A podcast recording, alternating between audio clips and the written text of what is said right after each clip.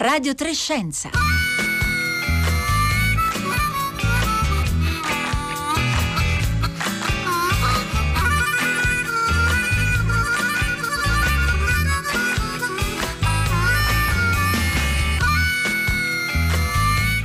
Puntualissimi alle 11.30 minuti esatti, un buongiorno a tutti da Elisabetta Tola, ben ritrovati a Radio Trescenza, oggi giovedì 19 novembre, un saluto anche a tutte le ascoltatrici, gli ascoltatori che ci seguono in streaming oppure in podcast e quindi ci ascoltano utilizzando la app eh, raiplayradio.it oppure il sito raiplayradio.it. Massimo Galli, infettivologo dell'ospedale Sacco di Milano, uno dei grandi protagonisti di eh, questo periodo pandemico, ha parlato più volte nelle scorse settimane di fallimento clamoroso della medicina territoriale in Lombardia. La medicina territoriale eh, implica l'insieme di tutte quelle eh, attività che si sarebbero dovute eh, mettere in campo appunto sul territorio eh, per supportare sia la rete dei medici eh, di famiglia sia eh, gli ospedali profondamente affaticati, lo sappiamo, dalle, naturalmente dai ricoveri e dalle necessità appunto del, legate al, ai contagi di Covid-19, addirittura una legge approvata, un decreto legge legge approvato marzo scorso prevedeva la nascita delle unità speciali di continuità assistenziale, le cosiddette USCA, che dovevano essere istituite in tutte le regioni italiane, naturalmente con modalità diverse da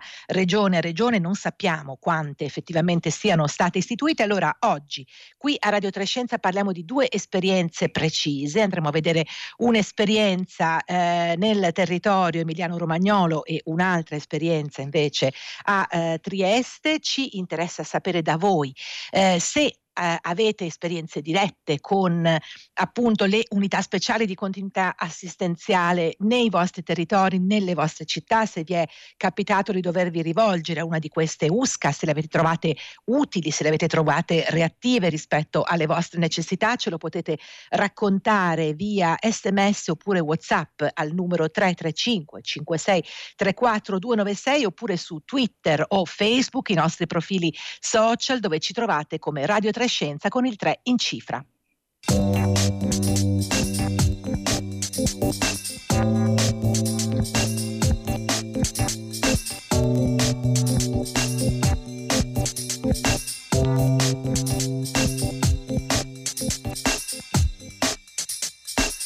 Buongiorno, buongiorno a Cristina Maccaferri, direttrice del Dipartimento Cure Primarie, azienda unità sanitaria locale di Bologna. Buongiorno Maccaferri.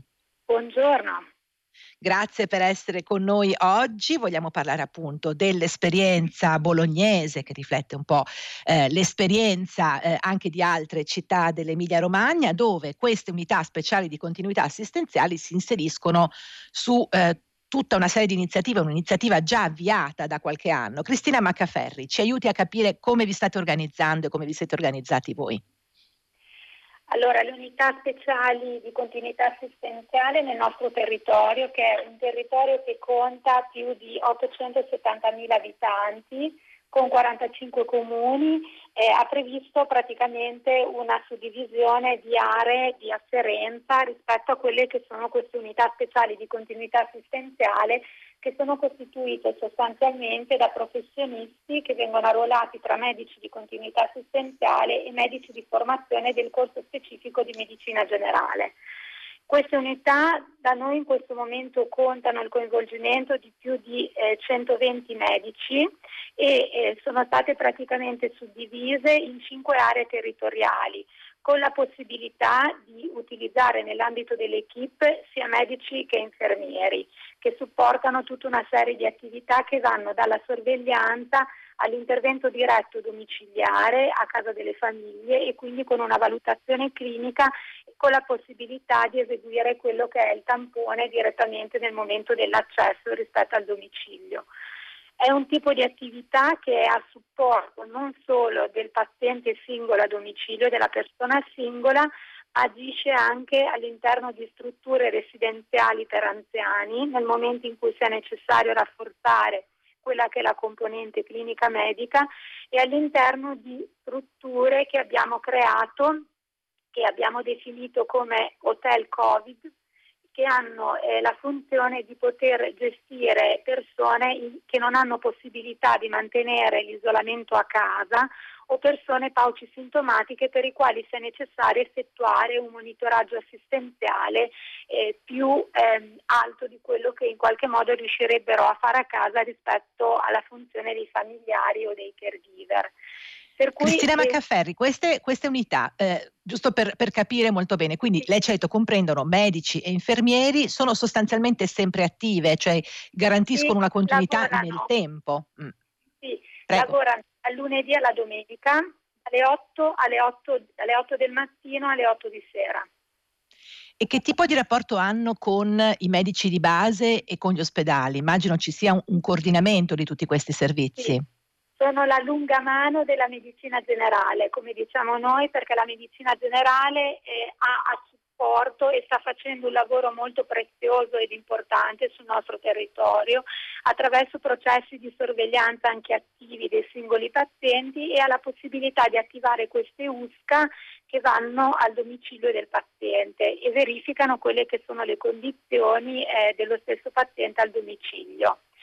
E, ecco, ci, ci, interessa molto anche capire, queste USCA sono state istituite appunto, l'abbiamo detto, da, da qualche mese. Ehm, come, come, vi state trovando? Sta funzionando questo sistema? Che tipo di, anche di eh, valutazioni ricevete? Immagino anche dal punto di vista di chi eh, ne usufruisce di questo servizio, così come de, appunto dei medici stessi.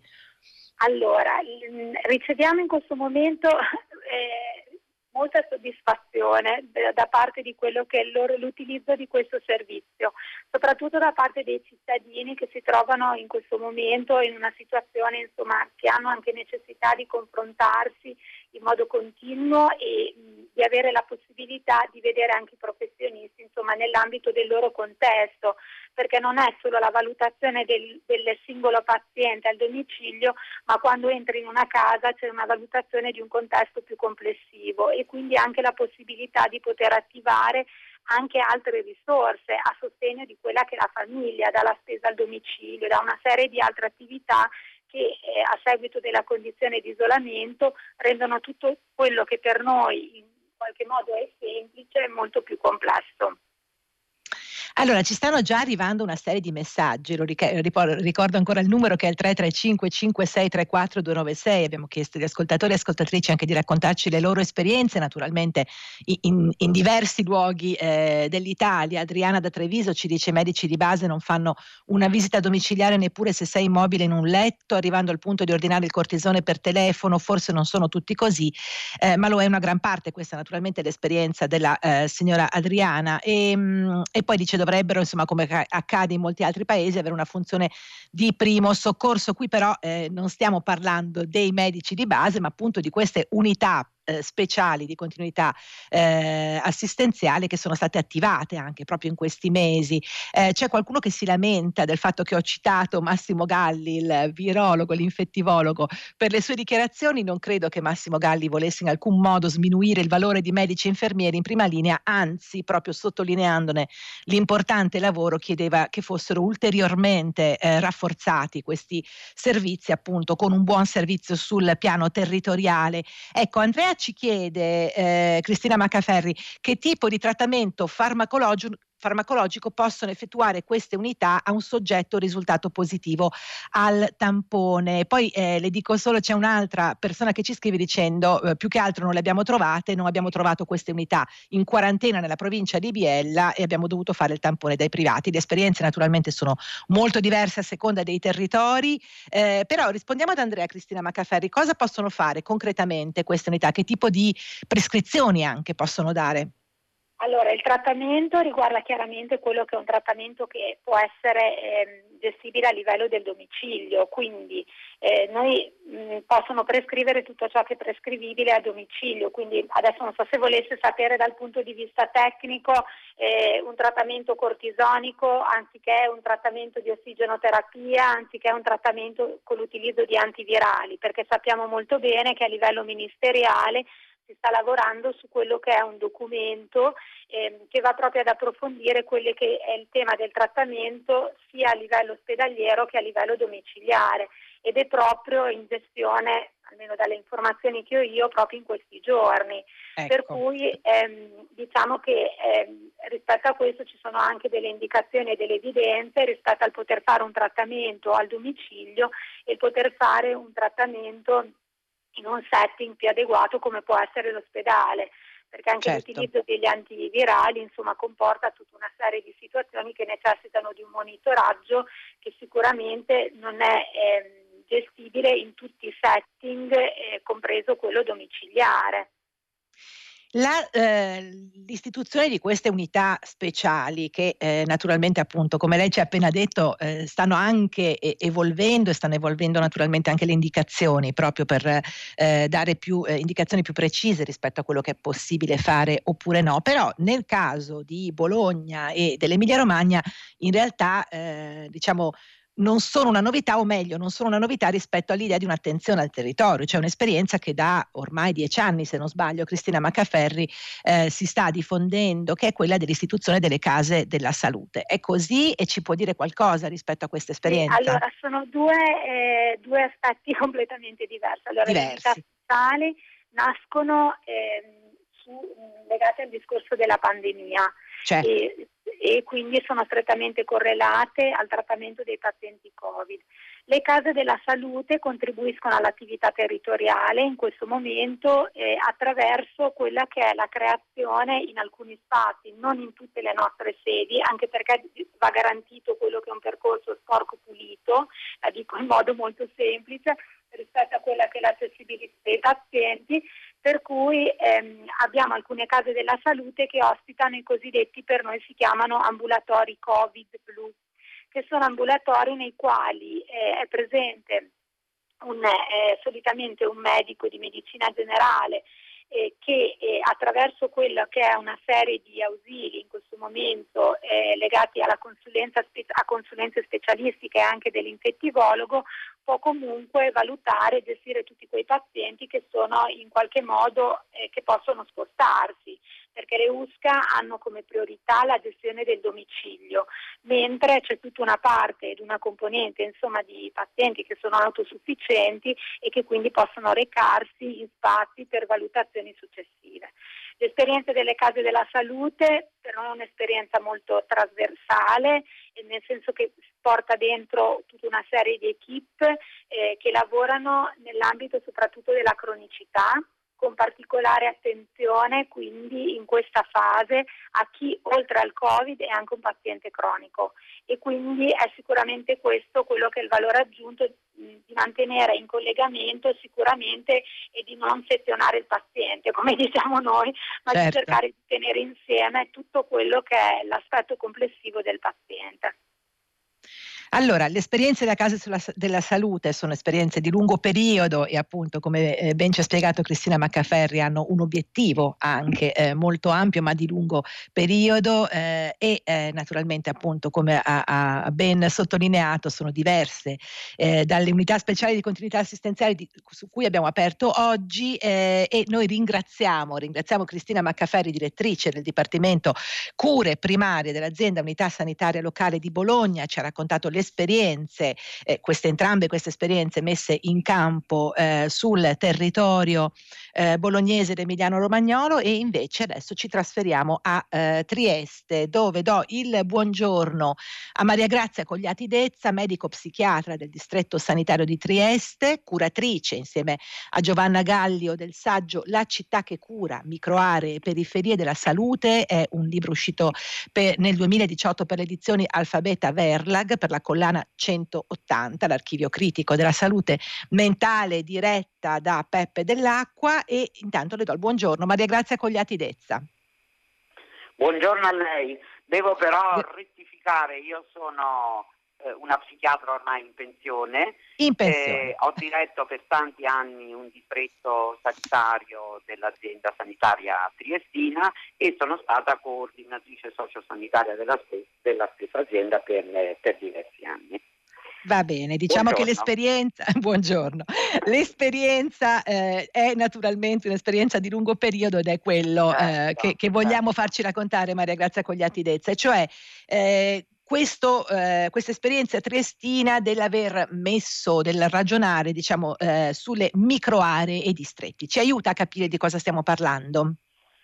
Sì, allora una brevissima premessa. Se lei sì. pensa alla cura che si fa in ospedale sulla, eh, diciamo, su questioni di patologia grave, di diagnostica complessa, interventi eh, importanti, eccetera, ehm, tutti, tutti noi sappiamo che dentro l'ospedale ci si preoccupa di tutto, quindi non solo del percorso prettamente sanitario, dei farmaci, della diagnosi, eh, degli esami diagnostici, ma ci si preoccupa del cambio delle lenzuola, della pulizia della stanza, del funzionamento dell'ascensore, cioè è come una cittadella eh, che si occupa della vita complessiva delle persone che stanno male e delle persone che sono deputate alla cura.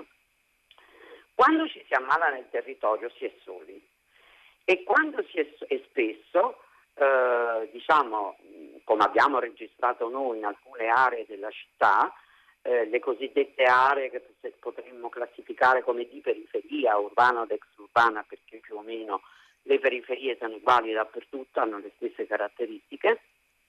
In queste aree ci si ammalava di più, la patologia aveva un decorso più critico e un esito mediamente più infausto. Noi abbiamo trovato all'inizio degli anni 2000 dei dati di salute sorprendentemente molto più critici dei dati di salute di altre aree della, della città. E questo ci e dice, la interrompo solo un attimo Maria Grazia Cogliatidezza, ci dice l'importanza anche di fare una valutazione continua eh, del, e quindi monitorare in maniera molto attenta i territori da questo punto di vista. Eh certo, e quindi la, diciamo, l'organizzazione sanitaria triestina, che è un po' similare a quella delle case della salute, ma antecedente, perché noi abbiamo iniziato con l'inizio appunto degli anni 2000, è stata l'organizzazione di distretti, uno per ogni 60.000 abitanti, eh, ricchi di servizi pubblici diretti al cittadino, al bambino, alle mamme, agli adolescenti, agli anziani, la medicina specialistica e l'assistenza domiciliare eh, sette giorni su sette, domenica compresa, e 24 ore al giorno. Ecco, questa organizzazione ha permesso di trattenere nella propria casa molte persone, molte persone malate, soprattutto persone anziane, soprattutto, come diceva la collega di Bologna, persone affette da patologie croniche che sono la vera sfida di questi anni. All'interno di questi territori, come le dicevo, abbiamo eh, eh trovato delle micro aree, cioè delle aree scala da 170 abitanti ad un massimo di 2800 abitanti, dove le situazioni di salute erano molto più critiche, dove c'era gente che viveva da sola, in condizioni di, po- di, di povertà, isolata, eh, stabili dell'Istituto Autonomo Case Popolari senza ascensore, quindi molto spesso persone murate vive in ultimo piano. E lì eh, l'azienda sanitaria ha promosso in collaborazione con l'ATER e con il Comune di Trieste questo progetto microaree, cioè ha eh, dire, definito nei territori un certo numero di queste piccole aree con un certo numero di condomini, oggi le microaree a Trieste sono 18 e coprono una popolazione di circa 20.000 abitanti, dove il referente dell'azienda sanitaria è distaccato a tempo pieno, in una sede messa a disposizione dall'ATE, con delle figure di portierato sociale messe a disposizione da Comune ed ATER, hanno diciamo, il compito di conoscere tutti gli abitanti e in qualche modo di rispondere ai bisogni di salute e di benessere degli abitanti stessi, in raccordo con i servizi formali che insistono, quelli dei distretti e quelli del servizio sociale di base che insistono nel, nello stesso territorio. L'altro punto molto rilevante è far leva sui cittadini, cioè aumentare la coesione sociale, aumentare le relazioni di prossimità, le relazioni di vicinato, le relazioni di autoaiuto, perché quando lei trova una persona da sola, nelle 24 ore rimane da sola e non c'è qualcuno che gli porta da mangiare, che gli fa una carezza, eh, che gli dice una parola buona, che gli va a comprare le medicine, che va dal medico di medicina generale. Molte volte il ricovero in ospedale è assolutamente inappropriato per la certo. patologia certo. che potrebbe essere trattata a casa. Allora, è questo quello che noi diciamo medicina di territorio. Medicina di territorio. Maria Grazia Cogliatidezza, la, la interrompo solo un attimo perché stanno arrivando tantissimi messaggi, voglio ripetere il numero perché ci è stato chiesto più volte, 335 56 34 296, vi ricordo anche, non riusciremo certo a leggerli tutti, eh, però vengono tutti pubblicati sul sito di Radio 3 e volevo con lei commentarne alcuni perché sono esperienze che vengono da tutta Italia, quindi molto diverse naturalmente anche da quella che stiamo ascoltando, eh, c'è chi ci dice che eh, per esempio a Firenze ho fatto un'esperienza positiva, stava, molti si riferiscono alle unità eh, speciali di cui abbiamo parlato in apertura, quindi di continuità assistenziale proprio in questo periodo di, di pandemia. Eh, c'è chi ci dice purtroppo l'andamento della pandemia non ha consentito eh, la, eh, l'applicazione del decreto eh, legge del maggio 2020 che in seguito alla prima ondata l'evidenza dei bisogni territoriali ha previsto come misura urgente la figura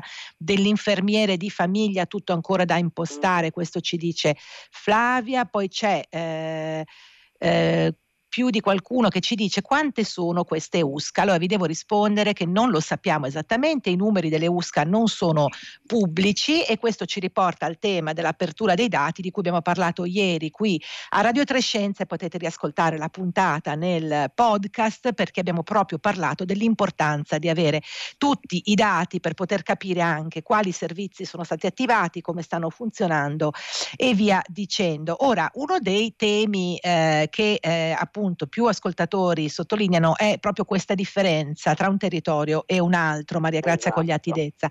Vorrei ricordare anche che dal vostro saggio, dal vostro lavoro è nato anche un documentario, La città che cura film, di... Eh, di Erika Rossi, un film, un film che eh, trovate, diciamo, trovate il link al trailer di questo film eh, sul nostro sito oggi su raiplayradio.it. Allora, Maria Grazia Cogliatidezza, questo forse è un tema su cui fare una riflessione, perché le differenze, sappiamo, la, la sanità è regolata a livello regionale, ma molti ascoltatori ci dicono è possibile trasferire alcune di queste esperienze? Voi avete fatto anche questo tipo di considerazione, è un modello trasferibile il vostro? Sì, ah, guardi, assolutamente sì, certo, serve organizzazione, serve cultura, eh, serve un pensiero. Eh, noi siamo partiti dal pensiero e dal lavoro di Franco Basaglia. Eh, abbiamo in Italia chiuso gli ospedali psichiatrici prima, gli ospedali psichiatrici giudiziari dopo e ci siamo frenati sulla medicina di territorio che è stata normata già alla fine degli anni 90. Noi abbiamo aperto i primi distretti nel 99, nel 98 se non vado quindi sono più di ventanni. Più di vent'anni. Mm.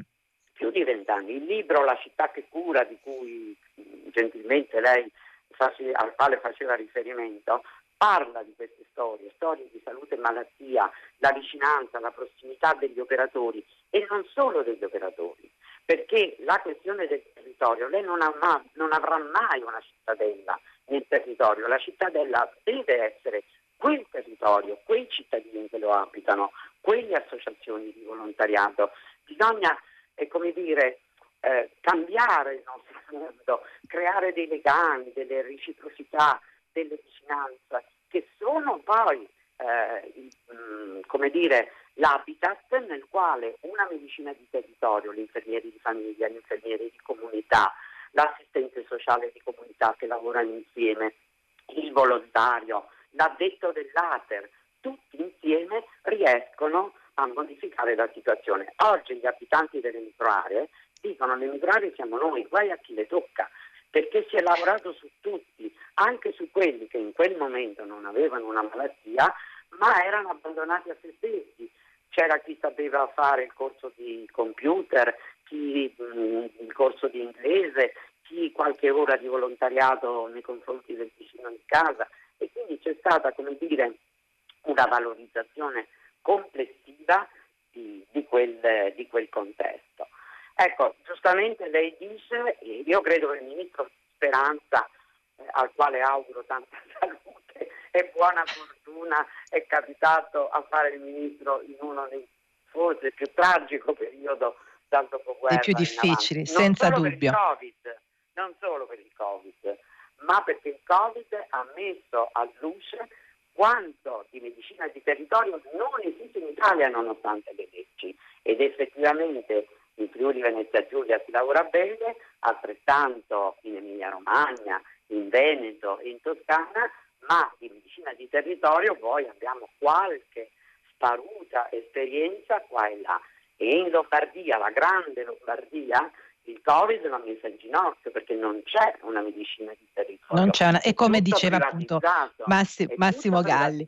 Allora, ci scrive Oscar, per esperienza personale da tre anni con mia madre disabile, i distretti sanitari triestini funzionano molto bene. Lo dico eh, Maria Grazia Cogliatidezza perché da un ascoltatore Bravo, arriva un'attestazione eh, rispetto a quanto lei ci sta eh, raccontando. E eh, ecco, poi ci dice Va bene, qualcuno, un ascoltatore o un'ascoltatrice che non si firma ci chiede, sì, va bene curare il malato in casa, ma se in casa non c'è nessuno che può accudirlo, per esempio i familiari che lavorano, come si fa? E su questa linea eh, le chiedo eh, quanto è importante naturalmente appunto anche prendere in carico in considerazione queste difficoltà, ma anche quanto è importante certo. fare una vera e propria cartografia dei territori, perché guarda, il territorio triestino, per esempio, lei ci stava dicendo, ha molte persone anziane, molte famiglie, per esempio, che esatto, possono essere composte esatto. da una persona, altri territori possono avere caratteristiche diverse. Maria Grazia Cogliatidezza. Ma guardi, eh, lei parla benissimo, Trieste ha la percentuale di famiglie monocellulari al 50%. È la città italiana dove si vive di più da soli e è la città italiana insieme a Savona eh, con la più alta percentuale di persone anziane. Quindi noi da subito ci siamo dovuti confrontare con il problema della solitudine e della vecchiaia con tutte le patologie croniche aggregate. E allora sono stati fatti, sono stati messi eh, diciamo, a disposizione degli strumenti, il fondo per l'autonomia possibile, soldi alla persona deliberati dalla regione all'interno di un progetto con tutta una serie di clausole, attraverso questo diciamo, eh, piccolo patrimonio attribuito alla persona la possibilità di pagare un accompagnatore, una badante, eh, che poteva anche essere il vicino di casa o la badante di una eh, di una cooperativa. E poi il budget di salute, ovvero messo a disposizione questo dalla sanità, ehm, soldi, anche questo più o meno diciamo la stessa logica, un piccolo esborso economico che può essere protratto nel tempo eh, vincolato ad un programma terapeutico, un programma di sostegno. E quindi attraverso questi soldi se la persona è sola può pagare un accompagnatore una presenza di conforto, ma allo stesso modo si può pagare il cibo o qual- qualche altra cosa. E poi torna a dire il relè, lavorare sulla comunità. Noi abbiamo avuto delle soddisfazioni incredibili che, ripeto, se qualcuno vorrà leggere questo libro, le trarrà dalle storie. Questo rapporto di vicinanza, questo scambio, come dire, fa del bene a tutti, ecco, non voglio sembrare una missionaria perché non lo sono, però eh, restituisce a dei territori maltrattati, soprattutto questi delle periferie, una sorta di giustizia sociale. Noi abbiamo lavorato contro le disuguaglianze eh, sociali che comportano diseguaglianze di salute e, e questo è un, tema, è un, tema, centrale, Maria Grazia Cogliatidezza. Io la, la, ringrazio davvero per aver condiviso con noi questa esperienza delle microaree dei distretti di Trieste, un'esperienza che può essere probabilmente di ispirazione appunto anche per altri territori italiani. Ringrazio anche tutti gli ascoltatori e le ascoltatrici, ci avete scritto in molti e vi ricordo che i vostri messaggi saranno pubblicati sul sito. Siamo giunti alla fine di questa puntata di Radio Trescenza con eh, insieme a me vi saluta l'intera squadra al lavoro, Rossella Panarese, Marco Motta, Francesca Buoninconti e Paolo Conte, Giovanna Insardi alla console, in regia Marco Pompi. Adesso il microfono passa ad Arturo Stalteri per il concerto del mattino da Elisabetta Tola. Una buona giornata a tutti, restate all'ascolto di Radio 3.